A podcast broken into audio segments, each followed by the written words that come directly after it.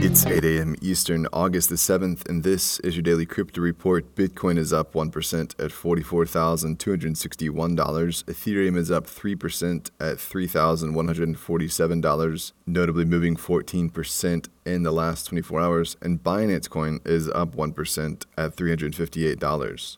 Those leaders by market cap, top gainers in the last 24 hours, ICP up 25%, Uniswap up 15%, and VeChain up 15%. Today's episode is brought to you by the digital marketplace Ungrocery. If you've ever thought about who your food comes from, Ungrocery is the place to shop. Join the food people online at ungrocery.com.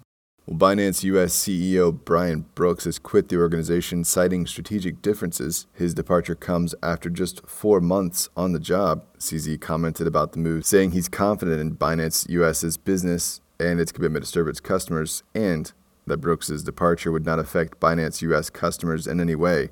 Brooks's move is similar to that of the director of Binance Brazil after only six months. Doubtless, the moves will draw attention of the will draw the attention of the regulators.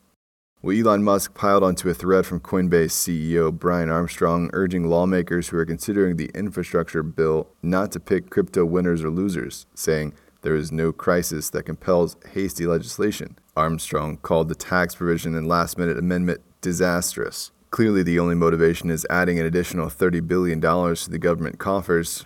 Unfortunately, voting may still occur today.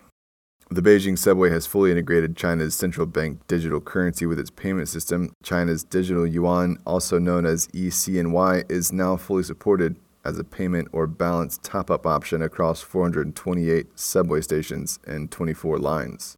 Well, blockchain based Audius is up to 5 million monthly users with more than 100,000 artists on the platform. That move to 5 million users makes it one of the largest consumer applications on any blockchain. Audius, which launched in 2019, looks and feels a little bit more like SoundCloud than Spotify.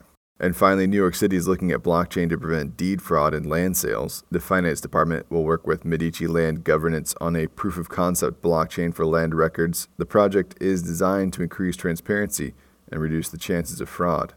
That's all for us today. Visit us at dailycryptoreport.io for sources and links. Find us on social media. Add us to Alexa Flash Briefing and listen to us everywhere else you podcast under Daily Crypto Report.